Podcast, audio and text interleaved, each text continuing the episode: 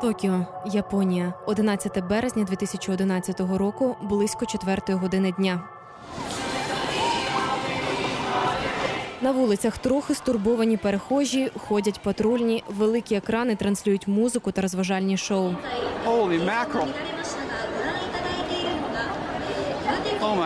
Аж раптом новини переривають музику. І вся площа дивиться, як гігантська хвиля повільно суне на східне узбережжя. Зносить будинки і мости. Наступні кадри – пожежа. Хвиля прийшла після потужного землетрусу. Він почався майже на годину раніше. Токіо. На вулиці вибігають люди, розхитуються ліхтарі все дужче з кожним поштовхом. Багатоповерхівки гойдаються зі сторони у сторону.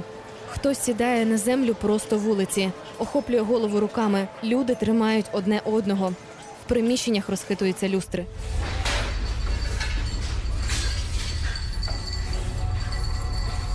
Діти та дорослі ховаються під столи. Падають шафи, летять книжки, розбиваються речі.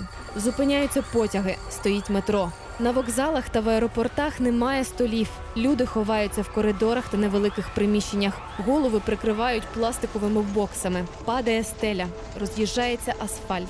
За кілька хвилин землетрус закінчується. Цього разу магнітуда сягнула максимальних дев'яти балів за шкалою Ріхтера. В той момент жителі і гадки не мали.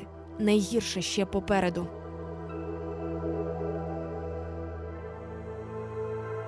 Це «Екосапіенс» – подкаст про свідоме життя на планеті, і я його ведуча – Аліна Білобра. Якщо ви чи ваші знайомі живете екосвідомо, напишіть нам на сторінці Громадського радіо у Фейсбуку, Інстаграмі чи на електронну пошту еко крапка громадське радіо собака джі мейл крапка ком. Програма виходить у партнерстві з громадською організацією «Екодія». Японці звикли до землетрусів і знають, як поводитися, оскільки острови розташовані у сейсмоактивній зоні. Проте цього разу все було інакше. За чверть до третьої почалися найсильніші поштовхи за останні сто років. Від сильного стусу впали опори електропередач. У містах на узбережжі префектури Фукусіма зникло світло. Японці вважали, що у нас ніколи подобної аварії не пройде. Говорить координатор японсько-білоруської співпраці при Японському університеті Дзюмпей Такахаші. На першій Фукусімській атомній електростанції без електрики зупинилися три працюючі енергоблоки. На решті блоків проводилася профілактика. Спрацював аварійний захист. Живлення відновили від резервних дизельних електростанцій. Здавалося, лихо минуло. Проте менш ніж за годину п'ятиметрові стіни, які захищали АЕС від океану, накрила величезна хвиля висотою з п'ятиповерхівку. Вона виникла в океані майже за сто тридцять кілометрів від узбережжя. Там відбувся злам тектонічних плит. У National Geographic пояснюють, коли трапляється сув, вивільняється енергія. Вона рухає величезні обсяги води. Так виникають хвилі, які розходяться в усі сторони. На глибині водні маси набирають швидкість приблизно вісімсот кілометрів на годину. Проте висотою сягають не більше шістдесят сантиметрів. Тож корабель їх навіть не помітить. Коли вода доходить до мілин, похиле дно зменшує швидкість хвилі, проте збільшує її висоту. Кадри, які транслювали людям у Токіо, знімали на узбережжі з багатоповерхівок та з гелікоптера. Тоді швидкість хвилі сягала вісім кілометрів на секунду. У місці ураження перебували п'ять японських АЕС. Фукусіма була найбільшою з них. Вона стояла на березі. Ця АЕС прийняла на себе удар першою.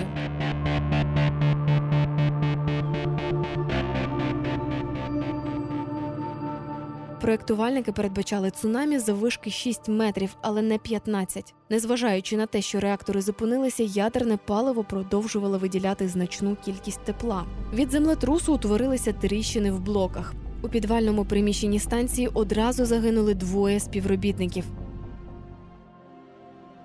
Вода затопила станцію і знищила дизельні генератори та паливні баки. Відтак зникло світло, а без нього не можна подати холодну воду в реактори, щоб охолодити стрижні. Без охолодження їх металеві оболонки, зроблені з цирконієвого сплаву, почали плавитися. Власники АЕС, компанія Тепко, повідомили уряд про небезпеку першого рівня. Японці були переконані, аварія, подібна до Чорнобильської, в них ніколи не станеться, розповідає координатор японсько-білоруської співпраці щодо впливу радіації на здоров'я людини Дзюмпей Такахаші. Японці и специалисты, не специалисты считали, что Чернобыльская авария произошла на фоне, э, ну, как бы, российской или советской технологии или человеческой ошибки. И японцы считали, что у нас никогда подобной аварии не произойдет. Такахаші говорить, після Чорнобиля на початку дев'яностих японці приїжджали в Україну, Білорусь і Росію. Вони проводили скринінг захворювань щитовидної залози у дітей. Наукова співпраця була необхідною для нашої країни, оскільки в Україні і Білорусі боролися з наслідками аварії на ЧАЕС. Японія ж пам'ятала ядерні бомбардування Сполученими Штатами міст Хіросіма та Нагасакі шостого та дев'ятого серпня тисяча дев'ятсот сорок п'ятого року. Тоді дев'яносто відсотків населення цих міст загинули впродовж семи днів внаслідок вибуху. вибуху та ураження радіацією. Тож, аби не повторювати досвід України, коли йшлося про будування АЕС, японці взяли до уваги сейсмічну активність свого регіону. У шістдесяті роки минулого століття фундамент для реакторів з першого по п'ятий блоки закладали у землю на глибині двадцять п'ять метрів, щоб захистити їх від землетрусів. Японці були переконані, вони врахували все, розповідає Дзюмпей Такахаші.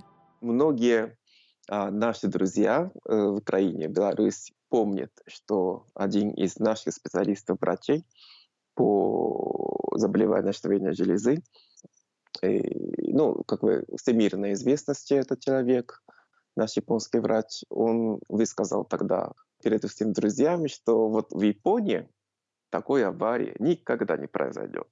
Это было в начале девяностых годов, и до сих пор, конечно, люди помнят, особенно тогда, когда произошла подобная авария на Фукусиме. Это, конечно, было очень досадно, но как бы доказывает то, что никакая техніка, ніяка технологія безупречна. Такахаші координує співпрацю між науковцями у Білорусі та Японії вже десять років. Він почав працювати щодо аварії на АЕС Фукусіма. Чоловік мав досвід роботи і в Росії. Там вивчив мову, а коли запропонували працювати з Білоруссю, він погодився. Їздив в уражені білоруські ліси, приїжджав і в Чорнобиль. Але японська аварія і для Такахаші була несподіванкою. Важко було усвідомити проблему.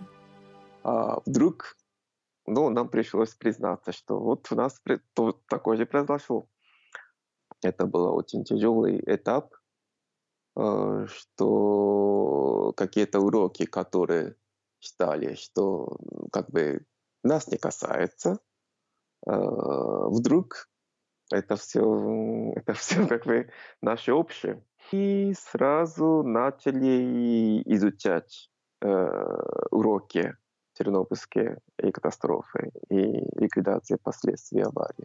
одинадцятого березня, поки плавилися стрижні, а на станції вели наради, хвиля йшла вглиб острова. Люди на узбережжі, в містах і селах знали – єдиний порятунок – тікати якнайдалі і якнайвище. В містах на відстані п'ять-двадцять кілометрів від узбережжя про небезпеку попереджала сирена.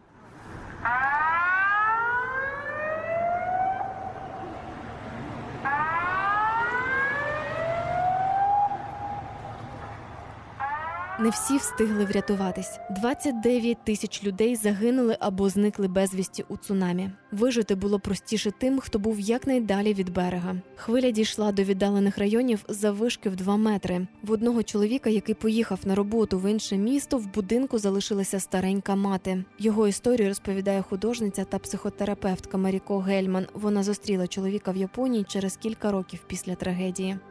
Він розказав, що в той день він був на роботі, а в цьому будинку лишилася його стара мама. І коли прийшла вода, коли прийшла хвиля, то вона згрупувалася, скрутилася і залізла в японську піч, вона називається котацу, це таке, це таке виглиблення в підлозі. Вона там згрупувалася і вода знесла будинок, лишився тільки оцей каркас і одне вікно, і от підлога там, де лежала його мама. Тобто мама його вижила. Коли чоловік повернувся, знайшов матір живою. На згадку про цей день він лишив вцілілу стіну, провів на ній червону яскраву лінію на рівні висоти води понад два метри і підписав одинадцяте березня дві тисячі одинадцятого року. Чоловік та його родина досі живуть поруч. Тепер у нього є онука, і життя родини триває. Маріко говорить, у той день багато людей втратили рідних. В селищі Мінамісома живе чоловік, який втратив дитину тому після цунамі. Тобто хвиля забрала його дитину і тіло не знайшли. дванадцятого березня, шоста година ранку. Влада закликає людей евакуюватися з десятикілометрової зони довкола АЕС. Третя година дня. Сильний поштовх вибухає будівля, в якій розташовано перші шести реакторів на Фукусімі. У решті реакторів теж виникають пошкодження. тринадцятого березня наступний вибух руйнує будівлю третього реактора. За день ще один вибух і пожежа на четвертому реакторі. Стрижні перегрілися і стався викид радіації. Вертольоти льють воду на реактори. Вона змиває радіацію в океан. Загалом для охолодження використали близько сто тонн води. Про аварію кілька днів говорять в усьому світі. Fukushima reactor. Well, this could be a Chernobyl. Japan auf die Explosion im Atomkraftwerk Fukushima. La explosión de la planta de Fukushima. На японській АЕС Фукусіма один стався ще один вибух.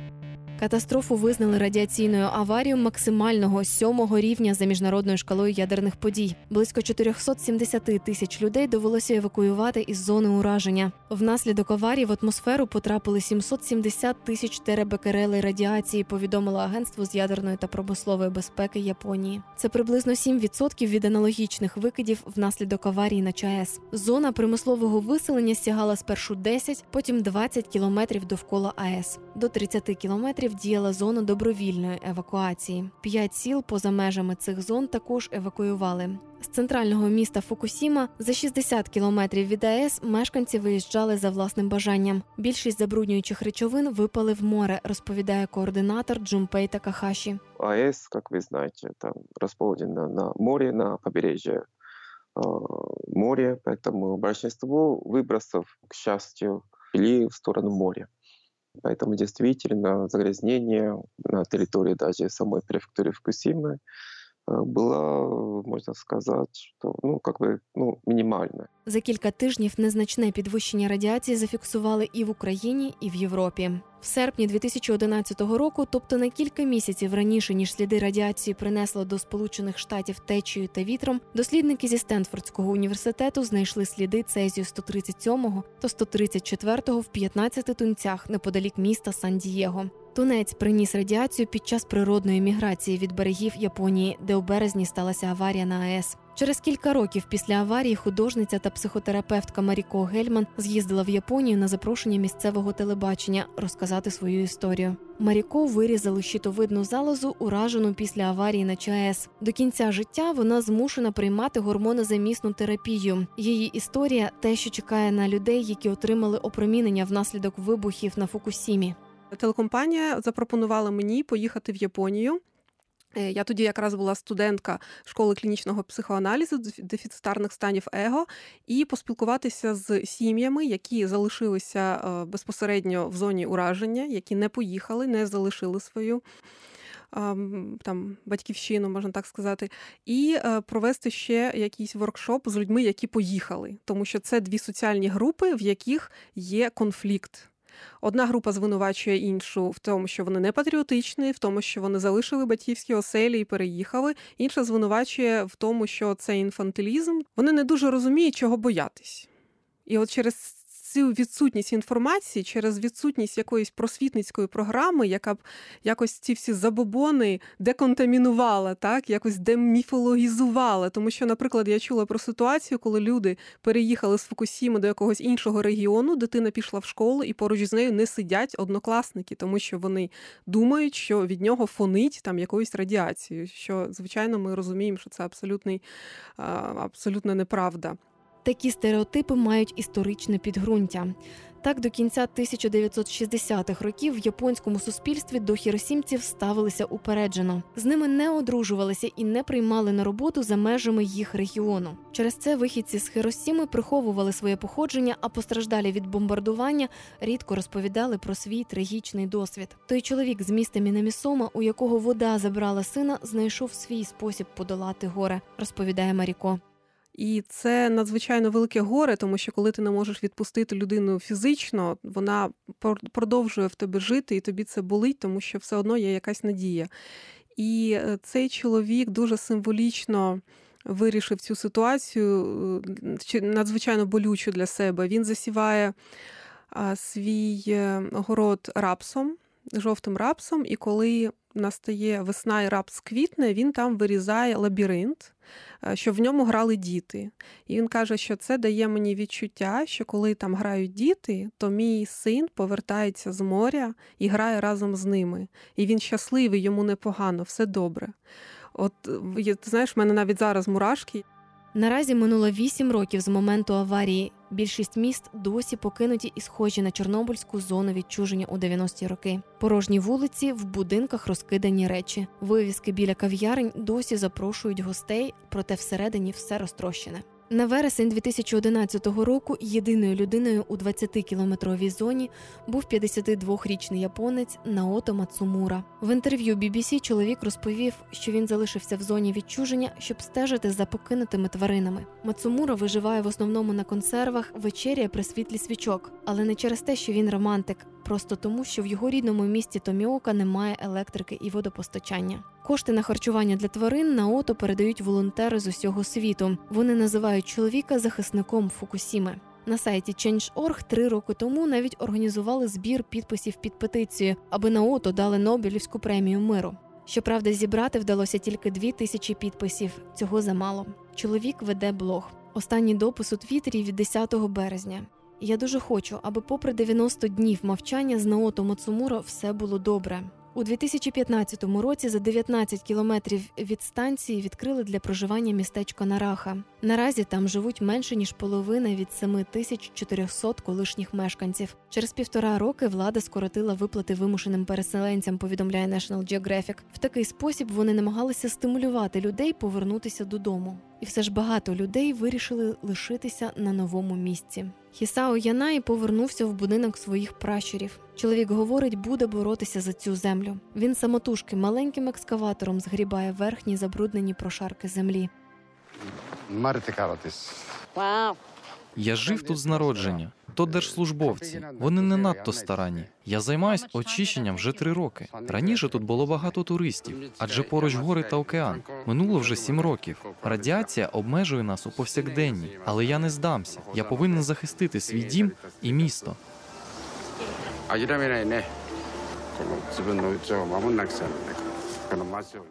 Уряд говорить, земля чиста. Хісао Янаї не надто цьому вірить. У березні дві тисячі сімнадцятого року уряд скасував режим евакуації для центральної частини міста Наміє. Воно знаходиться в десяти кілометрах від АЕС. Однак мало людей ризикнули повернутися, пише американське видання The Washington Post. Однак повернулися всього вісімсот сімдесят три людини.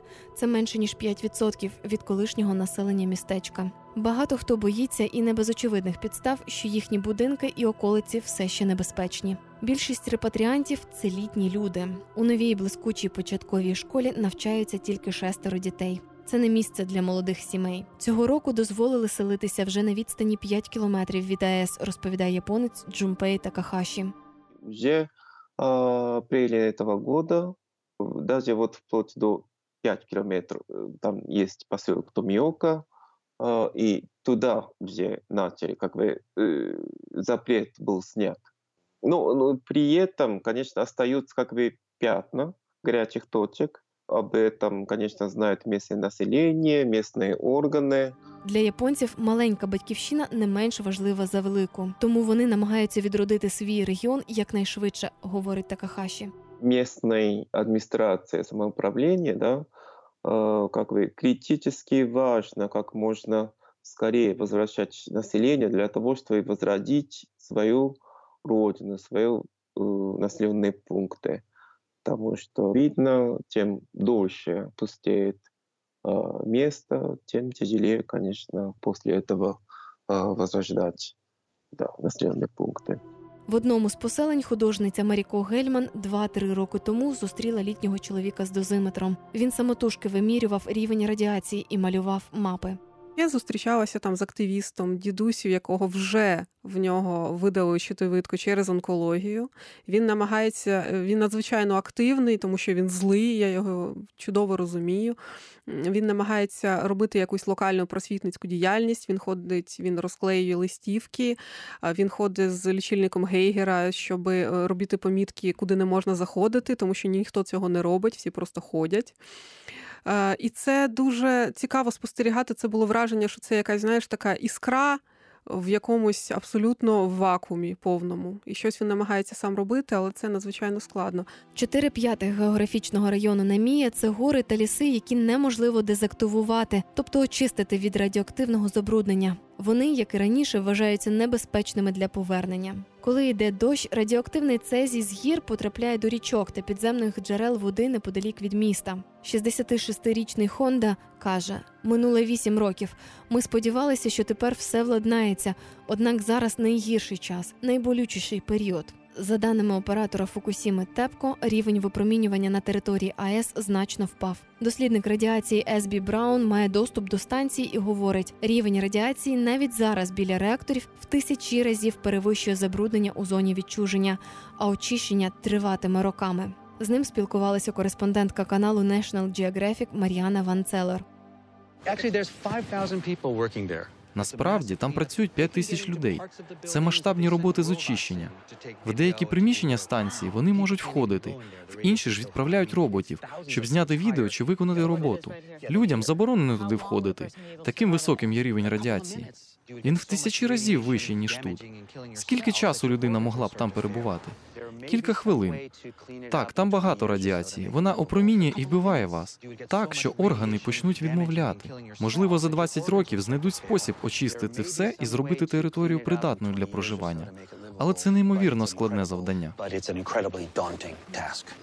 У рисових зернятках з префектури Фукусіма у дві тисячі одинадцятому році виявили радіоактивний цезій. Представники влади стверджували тоді, жоден кілограм цього рису у продаж не потрапив. Заборони стосувалися і молока, розповідає координатор японсько-білоруської співпраці Дзюмпей Такахаші. Молоко з перших днів вже почали вибрасувати. Тобто на ринок не пускали, і загрязнення овочів і так далі. То есть сразу стали проводить жесткий контроль по загрязненности местных продуктов. Фукусіма – сільськогосподарський регіон, а внаслідок забруднення радіацією ґрунти стали непридатні для рослинництва. Оскільки досі немає механізму деконтамінації землі, влада Японії наказала збирати ґрунти у пластикові пакети та зберігати їх у десятикілометровій зоні відчуження. Про це розповідає художниця Маріко Гельман. У них зараз немає технології для того, щоб знезаразити ґрунт, і вони просто збирають його в такі величезні чорні мішки, які ставлять один на одний, і вони так от, мабуть, ярусів в десять, як багатоповерхівки майже, і от вони так до самого горизонту простираються, і коли ти стоїш над... Ми якось заїхали на буддійське кладовище, воно так трошечки на горі, і я дивилася на цей пейзаж, і в мене було враження, що їдуть танки на мене. Дзюмпей Такахаші говорить, спершу ґрунти хотіли фільтрувати та очищати, щоб вирощувати на них рослини. Таке рішення збурило громадськість, тому ґрунти почали збирати в мішки. Звісно, це викликає дуже великий скандал серед громадськості, тому що хто не хоче жити близько, рядом з радіоактивним загрязненням, хоч на, на навіть на низькому рівні. Наразі уряд будує місце для тимчасового перепоховання цих мішків з ґрунтом. Новий могильник планують розташувати за два-три кілометри від АЕС. Японський уряд вже оголосив безпечними вирощені в регіоні продукти. У відкритих містах наново збудували школи. Їжу для школярів щодня перевіряють на радіацію. Одна така перевірка одного інгредієнта триває тридцять хвилин. Якщо продукт чистий, його дають дітям. Такахаші говорить, море теж моніторять. А що касається моря, да, там теж постійно ведуться моніторинг, уровень загрязненности моря, обитателей и различных там глубин, различных там регионов. По-моему, в зонах, Фукусимских зонах побережья недавно начали займатися риболовством. Фукусіму хочуть зробити привабливою для туристів. Ще у дві тисячі чотирнадцятому році на станції почали проводити екскурсії, розповідає Такахаші. Туристам дають тонкі спецкостюми, особливих масок немає. З автобусів туристів не випускали. Такахаші тоді здивувало, як швидко будували баки для консервації забрудненої води з-під реактора і скільки людей працювали. Работали і неймовірне кількість працівників. Там день працювали. Тогда у нас, по-моему, вісім чи дев'ять тисяч чоловік. На АЕС і досі працюють як літні, так і молоді ліквідатори. У дві тисячі одинадцятому році будівельників направляли на відновлювальні роботи тільки за їх згоди. Аби заохотити людей іти на ризик, компанія-власниця станції запропонувала оплату вищу за середню ринкову, розповідає Такахаші. Такі неофіційні дані, те, що я пам'ятаю із тогдашніх статей і так далі, ну, полтора-два рази, десь так, навіть чуть більше. Минулого року в Японії помер перший потерпілий від радіоактивного випромінювання. В чоловіка діагностували рак легенів. На станції Фукусіма він відповідав за вимірювання рівня радіації після того, як сталася аварія. Родині померлого пообіцяли виплатити компенсацію. Японський уряд намагається вийти за рамки трагедії і використати Токійську олімпіаду дві тисячі двадцятого року як символ надії та відновлення. Шість олімпійських ігор софтболу та один бейсбольний матч пройдуть у Фукусімі, жвавій та вільній від радіації столиці префектури. Звідти почнеться також естафета олімпійського вогню. Однак для міста Наміє, розташованого значно ближче до атомної станції, це свято – лише порожній звук, кажуть його мешканці. В міжнародній організації Greenpeace запевняють, рівень радіації в тих частинах Намії, де було скасовано режим евакуації, у дві тисячі сімнадцятому році становив від двох до одинадцяти мілізіверт на годину, тоді як норма – один мілізіверт на рік. Тобто два роки тому радіація подекуди в сотні разів перевищувала норму. Це підвищує ризик лейкемії та інших видів раку до невиправдано високого рівня. Особливо сильною є загроза для дітей. Таку інформацію оприлюднив Greenpeace у звіті за дві тисячі сімнадцятий рік. У квітні цього року на Фукусімі почали виймати ядерне паливо з будівлі одного з реакторів. Робот на дистанційному керуванні піднімає паливні стрижні з басейну для зберігання біля реактора номер три. Роботи в третьому реакторі планують закінчити березнем дві тисячі двадцять першого року, а в першому і другому реакторі в дві тисячі двадцять третьому році. Загалом компанія повинна дістати понад півтори тисячі паливних стрижнів. Найбільший виклик для фахівців – величезна кількість відпрацьованих стрижнів. Вони і надалі випромінюють радіацію. І ще одна проблема – це пил, який підіймається під час робіт у зруйнованих реакторах. Через це рівень радіації лише посилюється. Вилучені паливні стрижні мають перемістити до іншого, безпечнішого басейну сховища. Його розташували на території АЕС. Наслідки атомної катастрофи на Фукусімі зачіпають не лише жителів Японії. Світова організація торгівлі у квітні цього року вимагала від Південної Кореї продовжити заборону на імпорт японських морепродуктів. Ці продукти, мовляв, і досі можуть бути забруднені радіацією. У Південній Кореї погодилися, оскільки так можна гарантувати, що на стіл потраплятимуть лише продукти, які класифіковані як безпечні. Натомість Японія назвала рішення організації торгівлі дуже прикрим. У Токіо хочуть домогтися скасування заборони на імпорт завдяки двостороннім переговорам із Сеулом. Японія має на меті повернути життя на уражені території. Сподіваюся, у них все отримається. Якщо вам сподобався цей випуск, послухайте серію про Чорнобиль на сайті громадське крапка радіо у розділі «Подкасти» «Екосапіенс». Ми є на SoundCloud і в додатках на мобільних телефонах. Поділіться з нами своїми враженнями від подкасту на сторінці «Громадське радіо» у Фейсбуку або напишіть мені листа на адресу еко крапка громадське радіо собака джімейл крапка ком. Це був подкаст про свідоме життя на планеті, і я його ведуча Аліна Білобра. Над випуском працювали редакторка Олена Терещенко та звукорежисер Дмитро Сміян. Слухайте, думайте, живіть екосвідомо. Екосапіенс на Громадському радіо.